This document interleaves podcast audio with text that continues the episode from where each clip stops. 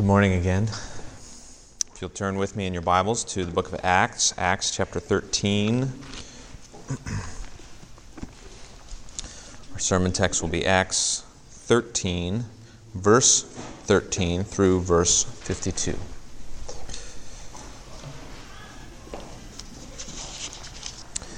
Before we uh, read that, let's pray together.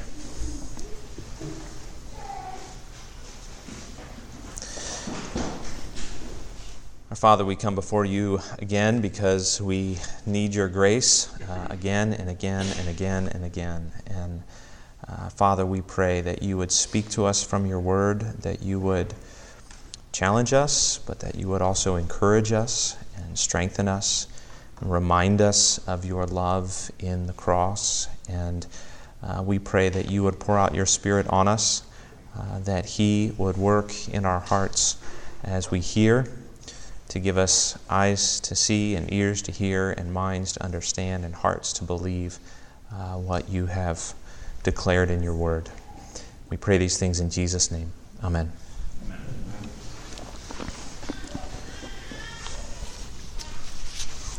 Acts 13, beginning with verse 13.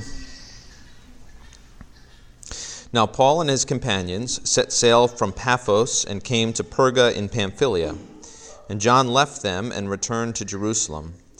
But they went on from Perga and came to Antioch and Pisidia, and on the Sabbath day they went into the synagogue and sat down. After the reading from the law and the prophets, the rulers of the synagogue sent a message to them, saying, Brothers, if you have any word of encouragement for the people, say it. So Paul stood up and, motioning with his hand, said, Men of Israel, and you who fear God, listen. The God of this people, Israel, chose our fathers and made the people great during their stay in the land of Egypt. And with uplifted arm, he led them out of it.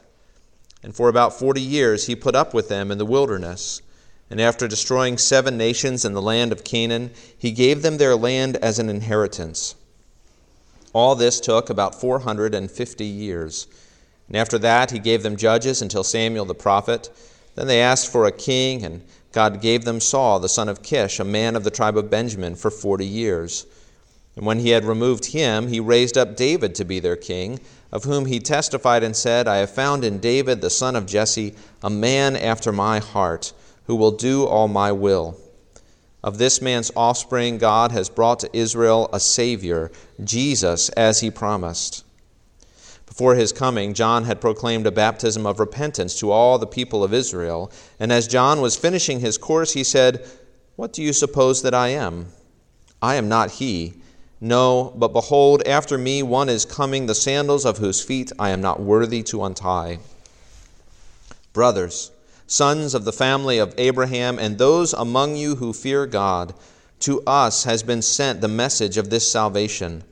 For those who live in Jerusalem and their rulers, because they did not recognize him nor understand the utterances of the prophets, which are read every Sabbath, fulfilled them by condemning him. And though they found in him no guilt worthy of death, they asked Pilate to have him executed. When they had carried out all that was written of him, they took him down from the tree and laid him in a tomb. But God raised him from the dead and for many days he appeared to those who had come up with him from Galilee to Jerusalem, who are now his witnesses to the people. And we bring you the good news that what God promised to the fathers, this he has fulfilled to us their children by raising Jesus, as also it is written in the second psalm You are my son. Today I have begotten you. And as for the fact that he raised him from the dead, no more to return to corruption, he has spoken in this way. I will give you the holy and sure blessings of David. Therefore, he says also in another psalm, You will not let your Holy One see corruption. For David, after he had served the purpose of God in his own generation, fell asleep and was laid with his fathers and saw corruption. But he whom God raised up did not see corruption. Let it be known to you, therefore, brothers, that through this man forgiveness of sins is proclaimed to you and by him everyone who believes is freed from everything from which you could not be freed by the law of Moses. Beware, therefore, lest what is said in the prophets should come about. Look, you scoffers, be astounded and perish, For I am doing a work in your days, a work that you will not believe, even if one tells it to you.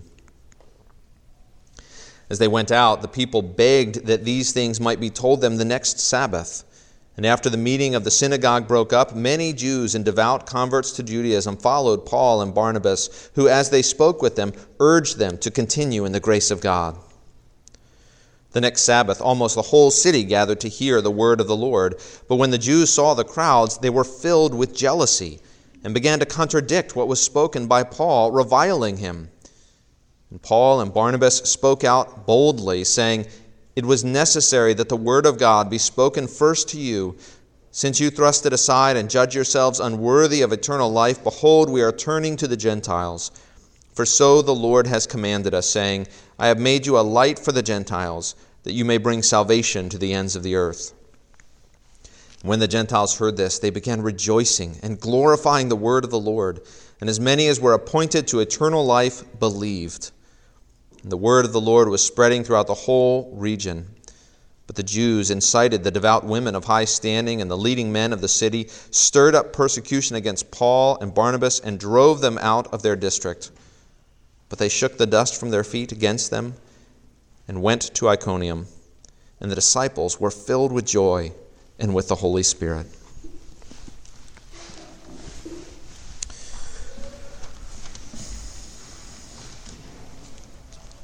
Why would anyone ever reject grace? And grace is God's uh, forgiving our sins it's God's counting us righteous on account of His Son. It's, it's God's patience and mercy. Grace is, is God's not just unmerited, but demerited favor, right? We, we have not done anything to deserve it, and we have done much to deserve the opposite. Grace is God's special affection, His devoted love. Why would anyone ever reject grace? But it happens. Uh, grace does not sound as sweet to some as it does to others. How does grace sound to you?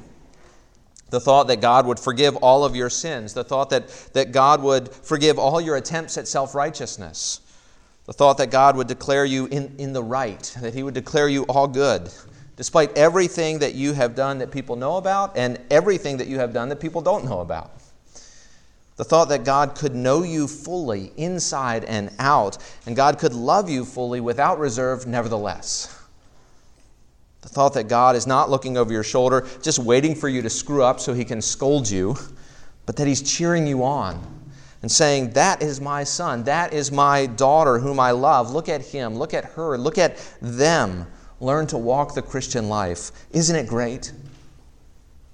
Why would anyone ever reject God's amazing grace? Well, in our passage this morning, some do. But it's not just anyone, it's God's people, the Israelites, who are rejecting His grace. And it continues a pattern that we've seen already in the book of Acts that, that will grow as the book moves forward of God's people, Israel, rejecting the gospel. But the Gentiles, are receiving that same good news. It would seem that, though even this is according to God's prophetic plan. We're going to look at this uh, a little bit this morning about why, why some would reject the offer of God's grace in the gospel, the, the good news of what Jesus has done, and why others would receive it. And our outline is, is fairly simple. We're going to look first sort of at an overview of the story and the sermon, and then we're going to zoom in and, and look at uh, the hard heart versus the soft. So, first, the story and the sermon. Uh, this week, we see that Paul and Barnabas continue uh, on their first missionary journey. Last week, we saw they were sent out from Antioch by the Holy Spirit. Uh, they were opposed by Elymas the magician, uh, a Jew. Uh, but Sergius Paulus, a Gentile, believed and was astonished at the teaching of the Lord. Now, many people wonder why they went next to Pisidian Antioch. That's not, by the way, the same Antioch that they left from in the beginning. It's a different Antioch. There were about 16 different Antiochs in the ancient world. Um, so, uh, Pisidian Antioch is where they're going, and many wonder why do they go to Pisidian Antioch next. It's apparently not a very obvious next step, but some would suggest that Sergius Paulus, the proconsul who believed, as we saw last week, uh, because he had family in Pisidian Antioch, as history tells us, that maybe he asked Paul and Barnabas to go there next.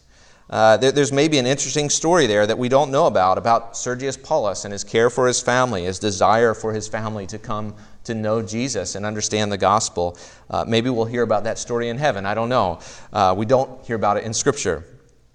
But they go to Pisidian Antioch for whatever reason, and uh, as would become their custom, they go first to the synagogues on the Sabbath. And after the Old Testament readings, the leaders of the synagogue ask them to give the sermon.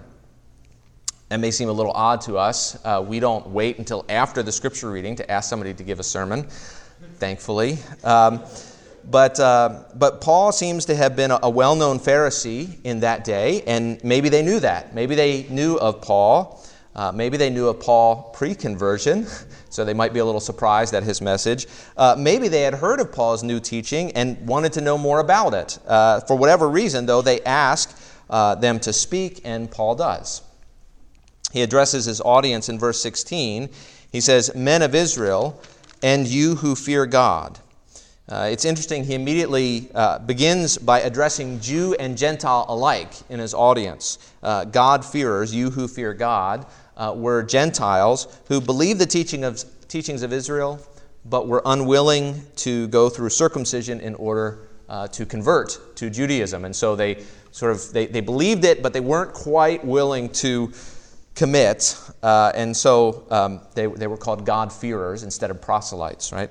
Uh, so Paul addresses them in the synagogue, both Jew and Gentile, and then he launches into the story of Israel. What does he emphasize in this story? Uh, he emphasizes God's grace, for one. Uh, he emphasizes all that God had done, that God chose our fathers, that God made them great, that God led them out, that God put up with them or bore with them in the wilderness, uh, that God gave them the land.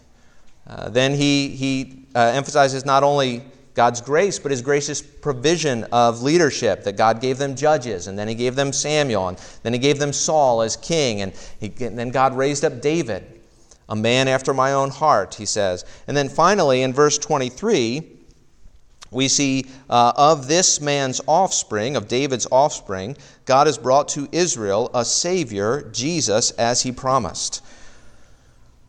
Now, the question in most Israelites' hearts and minds at this point would be how could Jesus be the Messiah? I mean, he was rejected by Israel. How could the Messiah be rejected? Uh, how could the Jewish Savior be rejected by the Jewish people? And so, whereas the first point in Paul's sermon is, is God's gracious provision to Israel, uh, Paul launches into his second point in verse 26, where he again addresses them. He says, Brothers, sons of the family of Abraham, and those among you who fear God, to us has been sent the message of this salvation. And, and Paul goes on to say that, that Jesus was rejected by the rulers in Jerusalem, but he was rejected by them because they did not understand the prophets and as a result, they actually fulfilled what the prophets proclaimed that the Messiah's rejection and condemnation were actually a part of God's plan the whole time. They put him to death so God could raise him from the dead, verse 30 says. And then Paul kind of sums this up in verses 32 and 33, where he says, And we bring you the good news that what God promised to the fathers, this he has fulfilled to us, their children, by raising Jesus. Then he quotes a couple of scripture passages, three uh, from the Psalms and from Isaiah. He says, uh, Well, God had promised to treat a child of David as his own son, according to 2 Samuel chapter 7. And this he did, Paul is saying, in a way that David could not have even imagined when he declared Jesus to be the Son of God in power by his resurrection from the dead. It's not that Jesus became the Son of God in the resurrection, but Paul says elsewhere in Romans 1 that he was declared to be the Son of God in his resurrection. This Jesus, a, a Davidic king who would sit on the throne forever, this is the blessing of David that God had given to his people, a king who would sit on the throne forever. And the proof of this was in Jesus' resurrection. God did not let his Holy One see corruption. Uh, well, why was it necessary for, for Jesus to be rejected by Israel and put to death? Well, one answer Paul is giving here is that only through the resurrection could the promise of an everlasting kingdom be fulfilled. You see, a king who might die is a king who can't rule forever. But a king who has died and been raised to, to never die again is a king whose kingdom will last. So far from being something which undermines Jesus' messianic claim, Jesus' death was necessary for his messianic work to be fulfilled. And then finally, Paul comes to his third point in, in verses 38 to 41. Yes, Paul has three points to his sermon. Um, each one begins with brothers, right? So he, he very clearly uh, delineates them even. Uh, verses 48, uh, 38 to 41, uh, which is Paul's application. Uh, includes both promise and warning, and the promise is in verses 38 and 39, where Paul says this Let it be known to you, therefore, brothers, that through this man forgiveness of sins is proclaimed to you. By him, everyone who believes is freed from everything from which you could not be freed by the law of Moses. So, what is the promise of the gospel that Paul is proclaiming? It's forgiveness of sins through Jesus. Not just forgiveness, but justification, actually. Notice uh, if uh, the footnote in the ESV at verse 39, footnote uh, says that the word freed is, is, or could be translated justified. And so, uh, verse 39 could read Everyone who believes is justified from everything from which you could not be justified by the law of Moses. Uh, to be justified is to be, to be declared right, to be declared righteous or in the right with God. And if we know the Bible, it doesn't surprise us that Paul, in his first sermon would, in, in the book of Acts, would include a proclamation of justification. This is Paul's main gospel theme throughout his writings. Not only that, but Paul, even here, contrasts law and gospel as he does in his letters. In verse 39, he says, Through Jesus we are justified from all those things concerning which the law could not justify us. Well, why was that? Not because the law could justify us from some things, but not all things. That's not what he's saying. But because the law could not justify us from anything. The law could not de- declare us right in any way. As Paul says in Galatians 2:16, a person is not justified by works of the law, but through faith in Jesus. And so it's not obedience to the Mosaic law or any other law for that matter which makes one right with God, but faith in Jesus the Messiah. Now, to these uh, good Jewish boys and girls of the day, this would have come as quite a shock. They had kept the law from their childhood, and now it's irrelevant. And so Paul adds this warning to them in verses 40 and 41. He says, Beware, therefore, lest what is said in the prophets should come about. Look, you scoffers, be astounded and perish, for I am doing a work in your days, a work that you will not believe, even if one tells it to you. Uh, now, those words come from the book of Habakkuk, and uh, the, the work that God was doing in that day was raising up the Chaldeans, Gentiles, to do his bidding. And now God is working among the Gentiles once again, not through the law, but through faith in Jesus. And the question is, how would God's people respond? Well, many people responded to Paul's sermon favorably. Uh, they beg him to come back the next week and talk more about these things. They follow him out the door. And Paul does come back, and the whole city comes out to hear him. And maybe a bit of hyperbole, but you get the point. Luke is saying everybody's there. When the Jews see the crowds, they are filled with jealousy and they speak against Paul. And Paul says, Okay, that's fine. I will turn to the Gentiles. As the scripture says, I have made you a light to the Gentiles. The Gentiles rejoice, but the Jews stir up trouble, and Paul and Barnabas shake the dust from their feet as they leave town. Uh, shaking the dust from their feet, by the way, that was said to be at least what, what Jewish people would do as they left Gentile territory. It was a way of removing the uncleanness of the Gentile territory, even from off your sandals. And so, this here is a way of saying, You are like Gentiles to us. The Jews, by rejecting the gospel, had become like Gentiles. The Gentiles, by receiving it, of course, had become, Paul would say in Galatians, true children of Abraham. Well, what do we do with this story? I want to ask uh, the question why, why does Israel reject grace here. And I want to expand that, of course, to think about why do we ever reject grace? Why do some, uh, not all, but some of the Jewish people reject grace in this story? And uh, in, in some ways, the answer is simple, though it's certainly, uh, there's a complexity to it. The simple answer is because their hearts are hard. Their hearts are hard to God's grace. Hard heartedness is an unwillingness to acknowledge God as God. Uh, it's an unwillingness to acknowledge His word, an unwillingness to receive instruction and rebuke. Hardness of heart is an unwillingness to receive uh, instruction from the outside, a heart that's trapped in its own logic, a heart that refuses to receive correction from others and especially from God. It's when words simply bounce off their ears like seed bouncing off a field of concrete, right? That's hard heartedness. Uh, one uh, old uh, Puritan says that uh, the metaphor is taken from the hardness of any matter which a workman would make an impression on, and it signifies the passive and active resistance of the heart against the word and works of God when it receives not the impressions which the word should make and obeys not God's commands but after great and powerful means remains as it was before, unmoved, unaffected, and disobedient. And notice, right, the gospel here in this story uh, does not have its intended effect. Oh, it has its effect on some. Right? Verse 48 tells us uh, when the Gentiles heard this, they began rejoicing and glorifying the word of the Lord. And as many as were appointed to eternal life believed. But the Jewish people became jealous and began to contradict the gospel. They spoke against grace. Why? Why would they do that? Well, their hearts are hard. God's word does not leave its mark on them.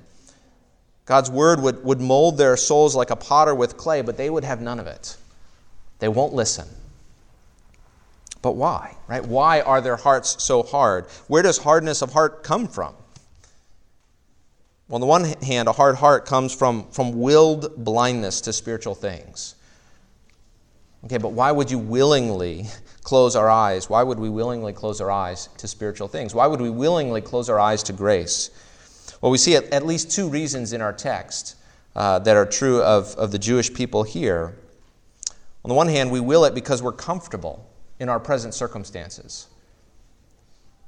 One of the effects of, of Paul reciting Israel's history was to create a sense of expectancy. Uh, God did so many things for his people. He chose, he, he led, he gave, he raised up, but there were promises yet unfilled. When would God fulfill those?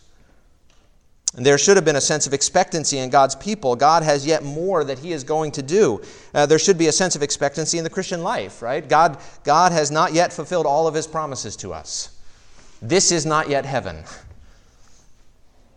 This life is not all there is. And we should hope and long for something more, for the return of Jesus, for the hope of the resurrection, for the coming of the new creation. Israel ha- should have longed for the coming of the Messiah. But at some point, they just became comfortable. They had, they had come to accept their circumstances rather than hope in the promises of God. And one of the signs that they had become comfortable in their present circumstances was their, their jealousy. In verse 45, Notice verse 45 uh, says, But when the Jews saw the crowds, they were filled with jealousy and began to contradict what was spoken by Paul, reviling him. Well, why were they jealous? You know, one commentator uh, says we shouldn't translate this jealous here, but zealous. Uh, it's certainly possible. It's the same Greek word, jealous and zealous. Uh, but if that's the case, um, as the religious leaders see Paul seemingly overturning their old time religion, sparks in them a zeal for the old ways. And they begin to speak out against him because he's, he's coming in and trying to change uh, the tradition of their fathers that has been uh, going on for generations. But the problem is, jealousy really, as we've looked through Acts and even as you look through the Gospels, jealousy is this consistent response of the religious leaders when they see the crowds following Jesus and the disciples. It happens again and again and again. Why are they jealous again and again and again? Because they want the crowds to follow them. Right? They, they, they were Gentile, there were Gentiles already in the synagogue. They were their converts, not Paul's. Who does Paul think he is? Right? He's stealing their sheep. He's leading them away from, from their church, so to speak. And often those in authority, right, make this life work for them by building their own little empire. As long as people follow them, they can feel good about themselves as long as people follow them, they, they must have God's blessing, they think. The moment people begin to follow someone else, their world is rattled. Here's where discomfort is actually a good thing. Uh, sometimes we need our worlds turned upside down.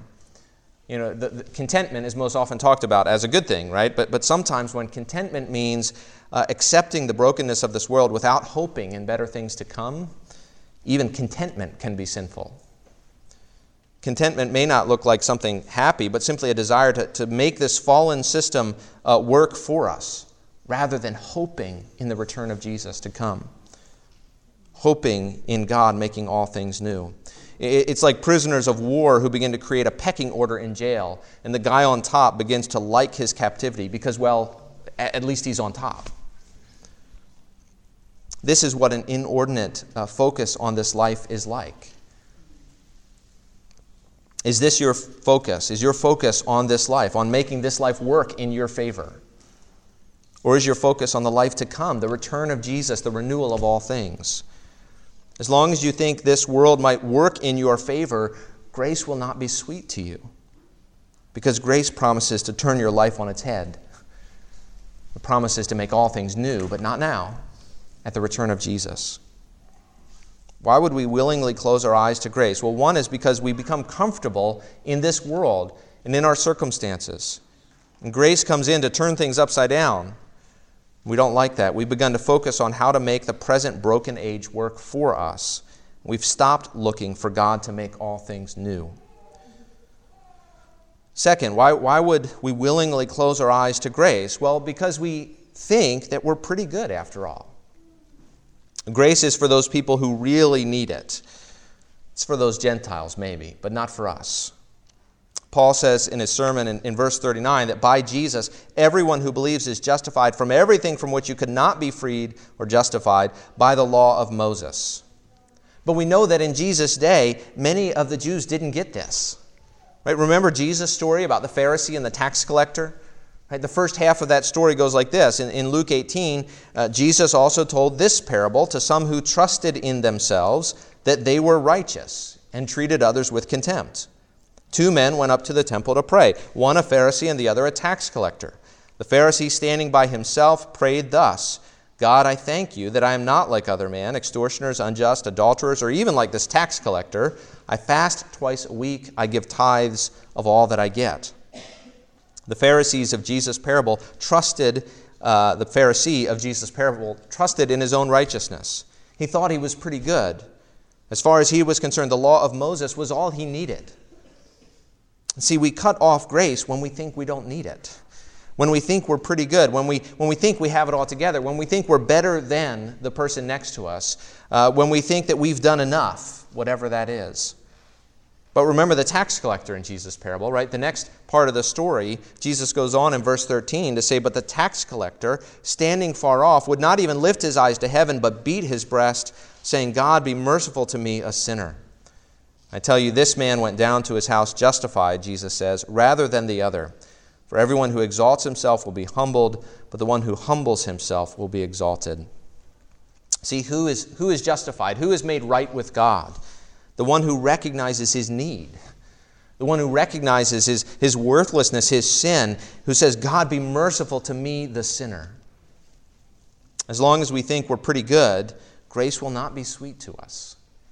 As long as we think that, that our law keeping, our obedience, our niceness is worth something before God, that is, as, as long as you think that you can use those things as a bargaining chip with Jesus. Like, look, Jesus, I've done a little of this and I've done a little of that. You have to accept me, right? As long as you think that grace is unnecessary. It's only when we can say with the hymnist, Nothing in my hands I bring, simply to thy cross I cling. Naked come to thee for dress, helpless look to thee for grace, foul I to the fountain fly. Wash me, Savior, or I, or I die. Right? It's until those words are, are the ones that you long to say. Grace will be at best quaint. When those words become the cry of your heart, suddenly you need grace. You long for it. You, you seek it out. You become desperate, which is where we need to be. Do you know how needy you are? There is little more nourishing to our spiritual lives than admitting how needy and broken and sinful we are. There is little that will further your witness to the gospel than being honest with others about how needy and broken and sinful you are. Because as others see your need and the provision of grace in the gospel and your trust in that provision, they will be willing to admit their own need and find hope in the gospel of grace as well. Is grace sweet to you? Are you still trying to make this world work in your favor? Or are you longing for God to make all things new? Are you still trying to use your behavior as a bargaining chip with God? Still trying to leverage your obedience to put God in your debt because of what a good little boy or girl that you've been? Or do you come to God crying out, God, be merciful to me, the sinner? Nothing in my hands I bring, simply to that cross I cling. Notice, though, in the story, who does receive grace? The Gentiles. Why them? Well, Paul twice calls them you who fear God. Uh, God-fearers, again, were those who believed in the God of Israel, but were unwilling to undergo circumcision, maybe other requirements of the law, which would have been necessary for full conversion. And so th- these Gentiles, they had limited access in the synagogues. They sat in the back. They had limited access in the temple in Jerusalem. They weren't allowed into the court of the Jews. Why would they be so ready to accept the message of grace? Well, because this world was not working for them, because they knew they had nothing to bargain with. Uh, their situation in the synagogue showed them their condition. They were not in charge, they were not acceptable. Because of who they were as Gentile sinners, they were held at arm's length from God. See, people receive the gospel when their hearts are soft not blind to what God is doing, not comfortable because uh, the life works for you, not jealous of what others have, and so not focused on this present age, not self righteous, but seeing the depth of our spiritual need and being open to the provision of God in the gospel. Where do you find yourself this morning? Does grace sound sweet to you? Or are you still trying to make life work for you? Does grace sound sweet? Or do you find yourself jealous of what others have? Does grace sound sweet, or are you focused on this present broken age? Does grace sound sweet? Or do you think that you're above that? You're pretty good. You're, you're an obedient, upstanding Christian. You don't need grace. Does grace sound sweet? If it does, you can thank God. Verse 48 tells us, As many as were appointed to eternal life believed. Right? Who was it who believed? Only those whom God had, had previously appointed. To God alone can soften the heart. God alone can lift our eyes above making this world work in our favor and place them on the age to come. God alone can convince us of our self righteousness. God alone can, can break us out of, of our, our confused little worlds and cause us to hunger and thirst for true righteousness. Okay, but what if, what if you just don't see it? What if you're not there yet? What if you feel your heart is hard? What can you do? Well, you can pray. You can pray that God would soften your heart. You can pray that God would open your eyes. You can pray that God would unstop your ears. You can pray that God would enlighten your mind. That you would see His grace for what it is. That you would embrace Jesus offered in the gospel. And that you would begin to live a life saturated by God's amazing grace. Let's pray.